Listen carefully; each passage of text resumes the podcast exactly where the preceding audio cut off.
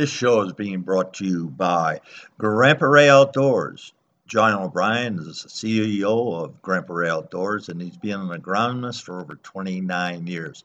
He's not just an agronomist, he is an educator. So if you go to Grandpa Ray Outdoors on the web, you're going to see that John is sharing his knowledge with anybody that wants to listen and become a smarter food plotter. He does have a special group called Team Grow, and you can join that and get the inside scoop with John. He does private uh, seminars and shares private information. So check out Team Grow and Grandpa Ray Outdoors for the finest information on the web. Oh, yes, he has a full line of seeds that are as good as, if not better than, any other seed company in existence today. Let's Talk Deer. Let's Talk Deer is supported and sponsored by Grandpa Ray Outdoors. We receive funds from Grandpa Ray Outdoors for airing this show. Welcome to Let's Talk Deer, and I'm going to be joined with my good friend Art Helin. Art is a photographer. He has a TV show called Own the Season TV, and he does a lot of youth hunts and just all around. He's in the woods a lot, folks, and um, he just Michelle just caught a nice muskie the other day, so he's enjoying the fall. That's for sure. Art, welcome uh, to Let's Talk Deer. It's a uh, pleasure being back with you, Bruce. I uh, always enjoy speaking with you. So, and uh, yeah, like you said, it's fall is starting out well, and now it's uh, with the muskie bite. It's kind of um, I'm a little bit torn just because of uh, some of the stuff that's happening on my own property right now. So I'm I'm a little torn for the next couple weeks and which way to go. But I guarantee you, tomorrow we'll be in a tree stand somewhere.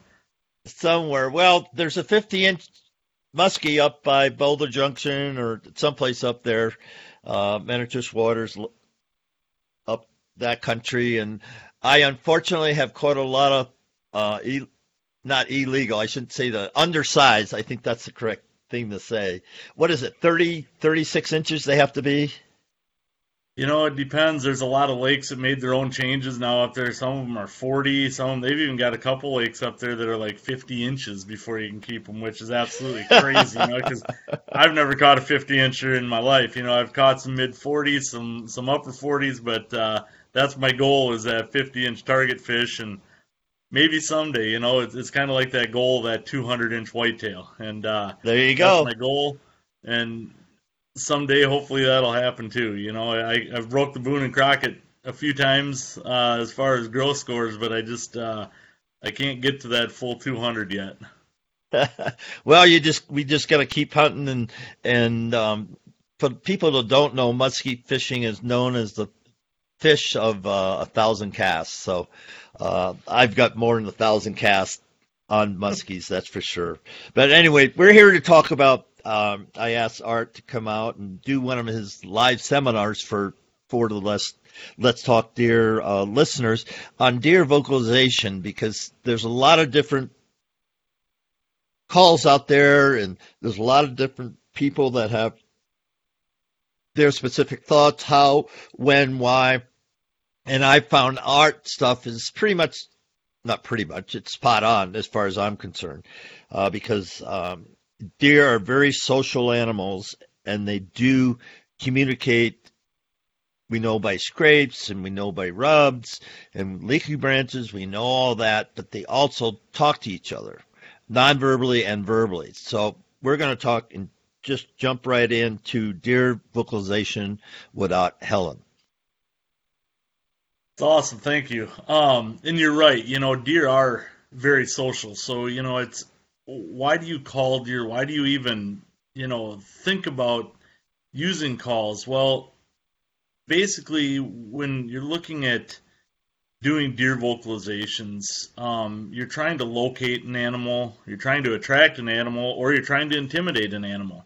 It's one of the three things, and uh, depending on what time of the season or what time of the year it is, is what you really need to look at and um, figure out what to use and, and when.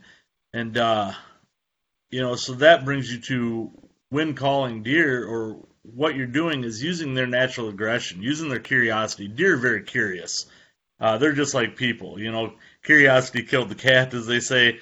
Uh, it's just like a person, you know. Ooh, what what's in this hole? You stick your finger in that hole, and you know it gets bit by a snake. Well, you probably shouldn't have done that in the first place. And it's just you know it's it's no different with a deer. If it hears that vocalization, or it, it's the right vocalization at the right time, they want to go because they're curious. They want to see what's there. At other times, it's their aggression. Um, you know, if you hear somebody uh, like myself who, you know, you want to help defend people and do certain things, if you hear yelling and shouting, curiosity, you're going to run over there and, and see what's happening, see if there's a fight that you need to break up or get into or just walk away. So, uh, deer are the same way, you know, they're the same as we are. So, we're doing this and we're calling deer to bring them to you to get them to you. So it gives you that opportunity um, to see deer um, and maybe harvest a deer that otherwise you would never see. You know, they might be walking 100 yards or 200 yards on a trail, and especially early season like this, and there's a lot of leaves, or if they're out in a cornfield, something like that, where you're not gonna, you know, a tall more, uh, excuse me, sorghum field, they're not gonna see that, um, or you're not gonna see that deer, and so that you may hear it and say, "Oh, is that that a deer over there?" So that's when you use these calls and try to get that curiosity, you know, to get that animal over to where you're at. Um, and so when you're looking at that, there's there's truly um, a couple different calls that you really want to use or, or really want to learn. Uh, they're the different types of grunts, um, how to rattle properly, when to rattle uh, snort wheezes. Snort wheezes, when used at the right time, which we'll break down here in a little bit, are one of the deadliest calls, uh, most aggressive calls that you can use later in the year. And then uh, fawn bleats and whines and adult doe bleats. They can be, especially in this early season, um, they can be a game changer for you. So, when do you know you really want to use these calls and, and, when do you really want to look at them and, and using them so um, you know right now uh, as you know you know wisconsin season opens tomorrow and a lot of seasons out west have already opened you get into north dakota south dakota you know some of these public land or private land areas they've already opened up and i've seen some horrendous deer already you know, getting shot and kind of jealous about that, to be honest. And uh, so I'm looking at that, but I've hunted those states real early like this. I, have been out there, you know, for the openers the first of September. I've been out there. I remember uh, one time in North Dakota, we were out there hunting, and it was so hot that we literally went to the store to buy um, a camouflage bug suit and black underwear. And we put the black underwear on underneath our bug suit and sprayed ourselves down and that's what we sat in that night because it was so hot. It was 103 degrees outside.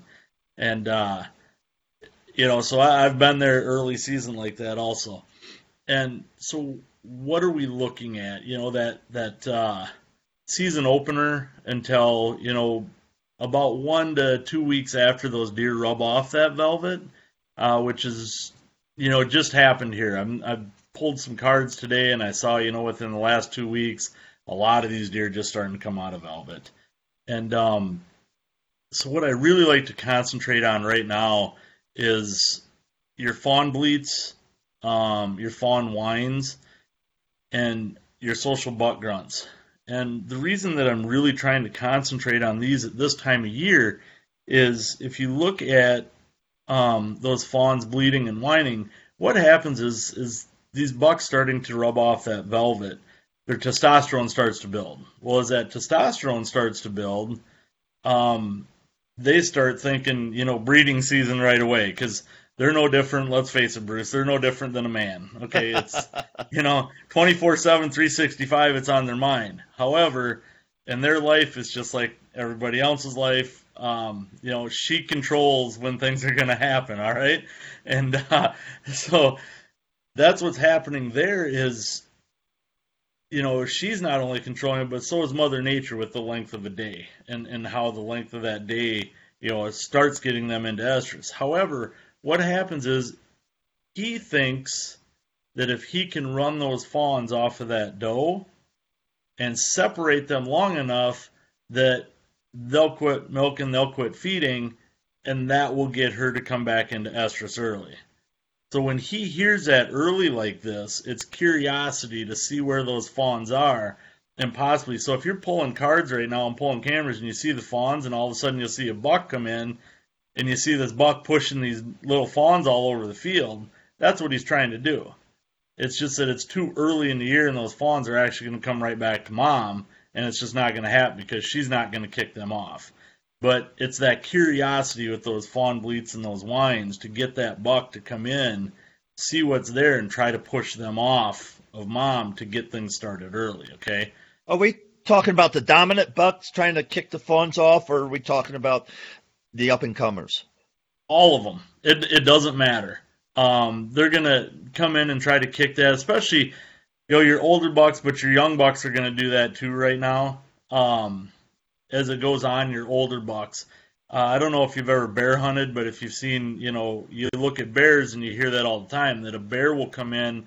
The difference is, is that boar will actually try to kill those cubs to get her to come back into heat. Where I've seen that happen in real life, where I've actually watched those a boar come in and kill the cubs to get that sow to come back into heat. With deer, however, he's not going to come in to kill those fawns. He's going to come in to push those off. So it doesn't really matter how old, um, but early season like this, sometimes you know you'll get that older buck. Most of the time, early like this, you're going to get that one to three year old because those older bucks, you know, they kind of understand what's going on. So that's where I look at your social buck grunt.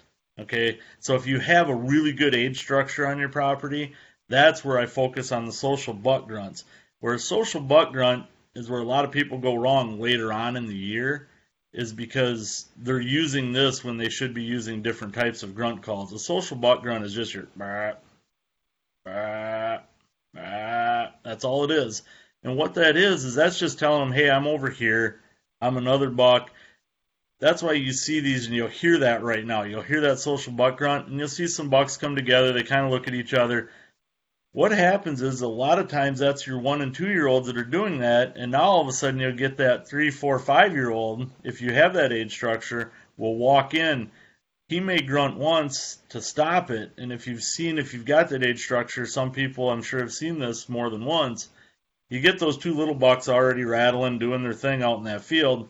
That old mature deer walks in because he's heard those social grunts, wants to know who's in his territory. That's what he's trying to figure out is because if he's already got his territory and got his block down, he wants to know who's in there.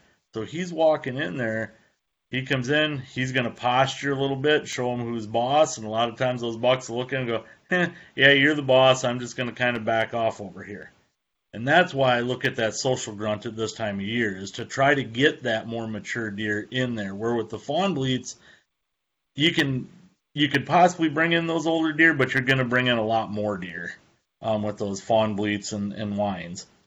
So um, concentrate on those social buck grunts if you're trying to get that more dominant, especially if you're seeing um, those you know one and two year old deer. If you're seeing them in the field a lot and watching that older deer kind of hang out, where your cameras are showing him coming to the field 20 minutes after you leave, you know that's that could be a way to coax them in this early season like that. This is Bruce Hutchin with a special message about my relationship with Byrna.com. Byrna HD is a non lethal pistol that's available now on the web at Byrna.com. If you go to the web and use my promo code, promo code AON 2020, that's promo code AON 2020, you're going to get a 10% discount on all Byrna product. So again, Let's Talk Deer has a discount promo code promo code AON 2020.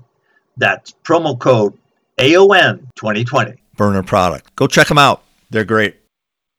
So how long does it really last for the dawn the fawn bleeds? or we haven't even talked about doe bleats and then the social grunts. What what is the cutoff date for that? You know, like I said, usually I get into the end of September, October, and then I kind of start laying off that because then things are starting to change. Food sources are changing, deer are starting to change. They're will they still work? Um, yeah, they can. Um, but a lot of times they don't. Um, you know, and, and, let me, I guess, let me go back to that. That really, truly, you know, September 20th is usually about when I say, you know, this is that week before, week and a half prior to the end of September. That's usually when I start looking at, all right, that fawn bleat, kind of start laying off of that and, and really start focusing more on like the phase two of calling, which uh, we can get into here in a little bit. But in your doe bleats, you know, really, I don't do a lot of doe bleats at that time unless you want to shoot does. If you're if you're a guy who wants to get your does done early in the year, doe bleats and fawn bleats are great. Especially, you know, if you do a um, wounded fawn or, or fawn that's a distressed fawn, um, and start really screaming in that call, you're gonna pull in does like you and believe. So if you're trying to fill doe tags early like that, um, you know, fawn bleats and, and doe bleats because does are social too. They're the same thing. They're going to come in and see which other does are there, and this would give you a, a, a really big start or, or a helping hand, um, an advantage over the next guy if you're out there trying to do these calls and want to get your does out of the way. So, you know, going back to your does and fawn bleats, that would be a really good time if you want to concentrate on the does and not your big deer. Which usually what I do is, you know, that first week is I'll concentrate more on if I've got a really good deer patterned, and then the next week I'll fall into that, um, you know, which would then get me up to that 20, 25th of September, somewhere in there, of, you know, concentrating on getting rid of a few of our does early season like that. So, but after that's done, now now I'm really going to switch over and uh, I get into that end of September um, through that first week of October, October 6th, October 10th. You know, just before they have the uh, October lull per se. Um, that uh, those of you who've heard me speak before, I'm I'm not a huge. Um, this is horrible. You know, October lull is end all be all.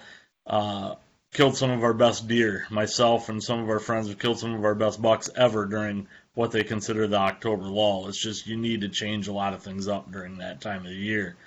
But um, you know, when you get into the phase two, what I call it, or that end of September through that first part of October, now I really concentrate on those social buck grunts because they're really trying to figure out who is who in that area and if there's any bucks that got kicked out early out of another area and moving into someplace else. Um, so you combine that with light rattling and sparring at this time, it can be extremely effective. The problem is, is a lot of guys go overboard at this time of year when they're sparring, you know, with their antlers. So they're not just grabbing their antlers and tickling them together they think that okay, we're middle of November, we're first part of November, you know, end of October. It's time to just bring out a set of 190 inch rattling horns and beat them to death, you know. And uh, I've seen that, you know, and sometimes I agree with that, and sometimes I don't. You know, people are always like, "Oh, the bigger the horn, the bigger the buck." Well, yes and no. If the biggest deer you got on your property is a 140 inch deer, I don't care if you rattle with a 190 inch set of horns. That's the biggest deer you're to have. You're not to grow that deer just by rattling those antlers together, right? Um, so you you kind of look at that. So what I like to do is I really like to get a small rattle bag um, or a smaller set of antlers and just tick them together this time. You know, just kind of a tick, tick, tick, click, click, click, click, and then throw in a social buck grunt here and there when I'm doing that. And uh, part of that reason is because as, I, as you're clicking those together, and, and you've probably seen it many times. You know, you're from this area or north of here, where you've, uh, you know, back early in the years, do you ever have it, Bruce, where you're sitting in a tree stand open a weekend and you see two little bucks, you know, one and a half or two year olds out in the field and they're they're sparring and they're rattling click click click and then all of a sudden another buck comes walking out. Um, I don't know. You ever, you know, you have any experiences with that yourself? Yeah, and I use very small antlers for my for my rattling, and I call it, you know, tickling. You know, yeah. and I just tickle them, and I've had people say, well, they can't see that or hear that. And I go, you're wrong. Because um, one thing, Art and I have got a few years doing this. And if you observe deer and just observe them and watch their behavior, then it'll tell you exactly what you need to do because Art's entirely correct. All of a sudden, you get these young guys out there, year and a half, maybe even two and a half, and they're out doing their thing and and kind of feeling their testosterone going. And all of a sudden, a bigger deer, a larger deer will, will show up just for no other reason but curiosity. What's going on? Who's in who's in my neighborhood? Because the dominant buck rules the roost, and you, you you've got to figure that out. Okay, what's the dominant buck on my farm? And don't worry if it's not a 200 incher. Who cares? I mean, get out and hunt. And if it's a 140 and that's what you got, you know, that's your dominant deer then you want a challenge of a lifetime, go hunt them.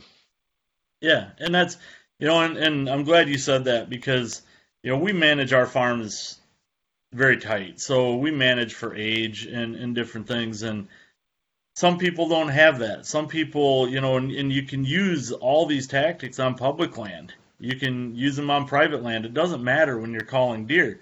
And sometimes you're just not fortunate to have that age structure on certain public lands or even on private lands. And so, you know what?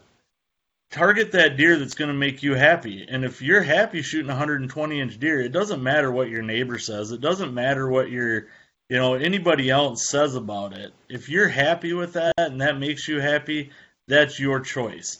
Now, if you're hunting on somebody's property like mine, where we manage ours very strictly, um, and we have a lot of deer that uh, we let a lot of people shoot that um, are certain age groups that just are never genetically going to be anything.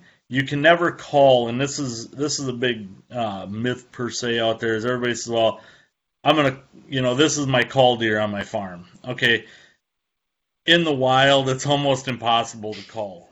It's genetically, it's almost impossible. However, for me as somebody who manages my land and manages my deer, it makes me feel better and sleep at night. and bottom line, not gonna lie to you when I say, you know what, this is a cull deer over here. That's just to make me feel better. Um, it's a deer that truly we don't really want on the farm because maybe there's two other three year olds or four year olds that are way better genetically than that deer. Is it truthfully, yes, what they consider a cull deer on farms and different things? Yes. You're never going to get it out of your um, genetic system, but uh, it helps us if you want to say justify it or whatever you want, which truthfully, guys, there's no justification. You shouldn't have to justify anything to anyone about what you shoot. You bought your license, you paid for your license. The only way you need to justify anything is again if you're on somebody's property that has certain rules set in place and you don't follow those rules only reason you need to. Otherwise, you do not need to justify anything to anybody as long as it's legal. Okay? Now that I've got that off my chest and, and we've covered that, we're gonna um, you know, because I, I, can see it already. Tomorrow with season starting, it's you know what, the computer key the, the keyboard warriors are gonna come out in full strength here in Wisconsin and they are to tear people apart for shooting. You know, that would have been a good deer next year. That would have been this or that would have been. And maybe it would have been. Maybe it would have been great. But guys, we don't know their story. That person, you know, may not have hunted for the last five years. It may be their first time hunting. They may have cancer. Somebody in their family might. They may be going through something hard in their life. Um, a lot of people with the COVID lockdown this year, you know, they just want to get out in the woods. So you know what? let's be supportive of each other, of all hunters out there, and, and move on with that. Uh, so we don't destroy the hunting. You know, it's it's shrinking as it is. So let's all try to get along. I know it's sometimes pretty difficult, but let's try it anyway. So and I'll just I'll just throw my two cents and get this rant over. Um, Brenda Valentine told me a long time ago, it's your hunt, Bruce, and I don't care if you're hunting, where you're hunting, how much you paid for a hunt, public land, private land. It's it's still in the end your hunt, and every single deer that's taken, a doe, uh, a one and a half year old buck, it, it doesn't matter. It's it's the hunt, it's the opportunity, and because of what we've just been through, we're going to have a lot of people that have never killed a deer before, and they're hunting for one purpose and one purpose only. They want to put meat in the freezer. And they, yeah, they want to get out and, and do that, but a lot of people have bought licenses, not only hunting licenses, but fishing licenses. I know here in Colorado, they've had a tremendous amount of people buying fishing license. Why? Because they can go get some worms or spinners and go catch some fish and have protein to eat and they can put it in their freezer. And the same thing with elk and deer and antelope and all the things we're blessed with out here in Colorado. But it's no different any place. There's going to be a lot of people that are going to be so happy to shoot that spike buck. We're legal and they're going to be ecstatic. And yeah, they're going to do it on social media. So if you see that, congratulate the person. If you cannot congratulate the person, just shut blank up. I'm done. All right. Yeah, like my like my uh, grandma always said, if you got nothing nice to say, just don't say it at all. Um, there you go. So, sometimes it's a little tough for me to do, but I try my best. So, um, let's go anyway, to phase right. two. Let's go to phase so two. Let, let's jump right back into this now that we're done with this. So, phase two, you know, we talked about social buck grunts, light rattling. Um, so, I'm going to share this quick story. I had a buddy of mine years ago. He called me up one night and he says, Art, he says, remember that picture of that big deer I showed you? I said, yeah. He says, we're a week into season. I've seen him three times. I can't get him to do anything.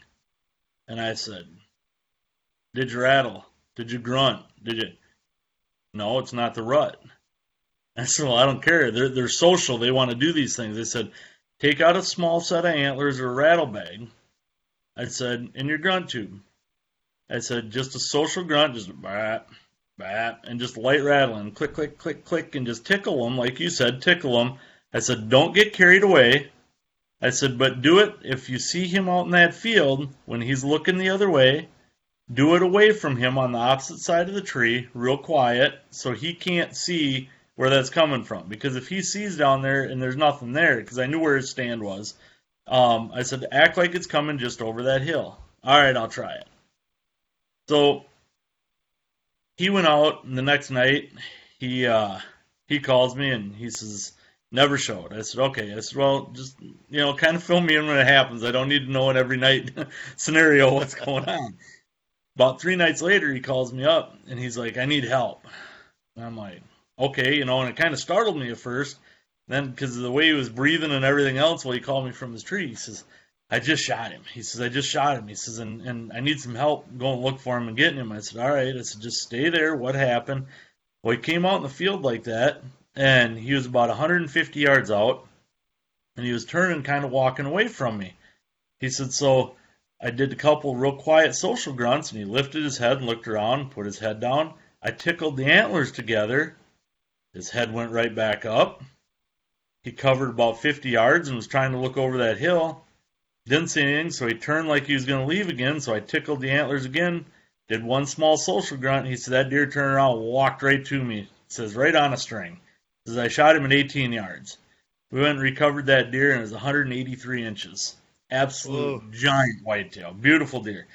So, you know, again, this time of year, when you get to that, you know, 20th of September through that 8th, 10th of October, don't be afraid to take that set of horns with you and tickle those things together. Um, it'll give you a huge advantage over the next guy sitting two ridges over that doesn't have that stuff. Again, deer are super social. Um, and they're also, you know, there's some of them that just have it in their blood. They're fighters. There, there's, you know, you look at some of the guys that, you know, they can be the nicest guy to meet and talk to and everything else, but man, for some reason you hit a switch and they're fighters. They love to fight. And so are these deer. So you have to know which switch to hit and, and when to do it. So focus on this through that time frame, um, because then you're going to hit what I call the October lull. Um, October lull, you know, you're going to get into that 10th of October until probably, depending on weather, moon phase, different things like that. Those deer aren't going to move a whole lot until 20, 20th to 25th of October, let's say. Okay, just to kind of give you a time frame in my area. And uh, what happens during that time frame is everybody thinks of these deer, and it's, it's funny because I say, "Oh, my deer disappeared. They went underground. They're not there." Guys, you know they don't go to Mexico on vacation for two weeks. I don't know if all of a sudden you know they have a you know deer plane, you know, fly deer plane with us, and they go load up on a plane and fly to Mexico and say, you know what, man, let's take a little siesta here because in two weeks things are going to get crazy. They don't. But what they do is they try to conserve as much energy as they can because what's going to happen is these deer at that time of year um, need as much protein as they can, especially your older deer. You're going to see some of those younger deer still running around, younger bucks, um, just because they haven't figured it out yet, and and they can do that. As they get older, they need to conserve that energy. They need to keep that weight on because they know that they're going to take off and run crazy here coming up as those days get shorter and shorter.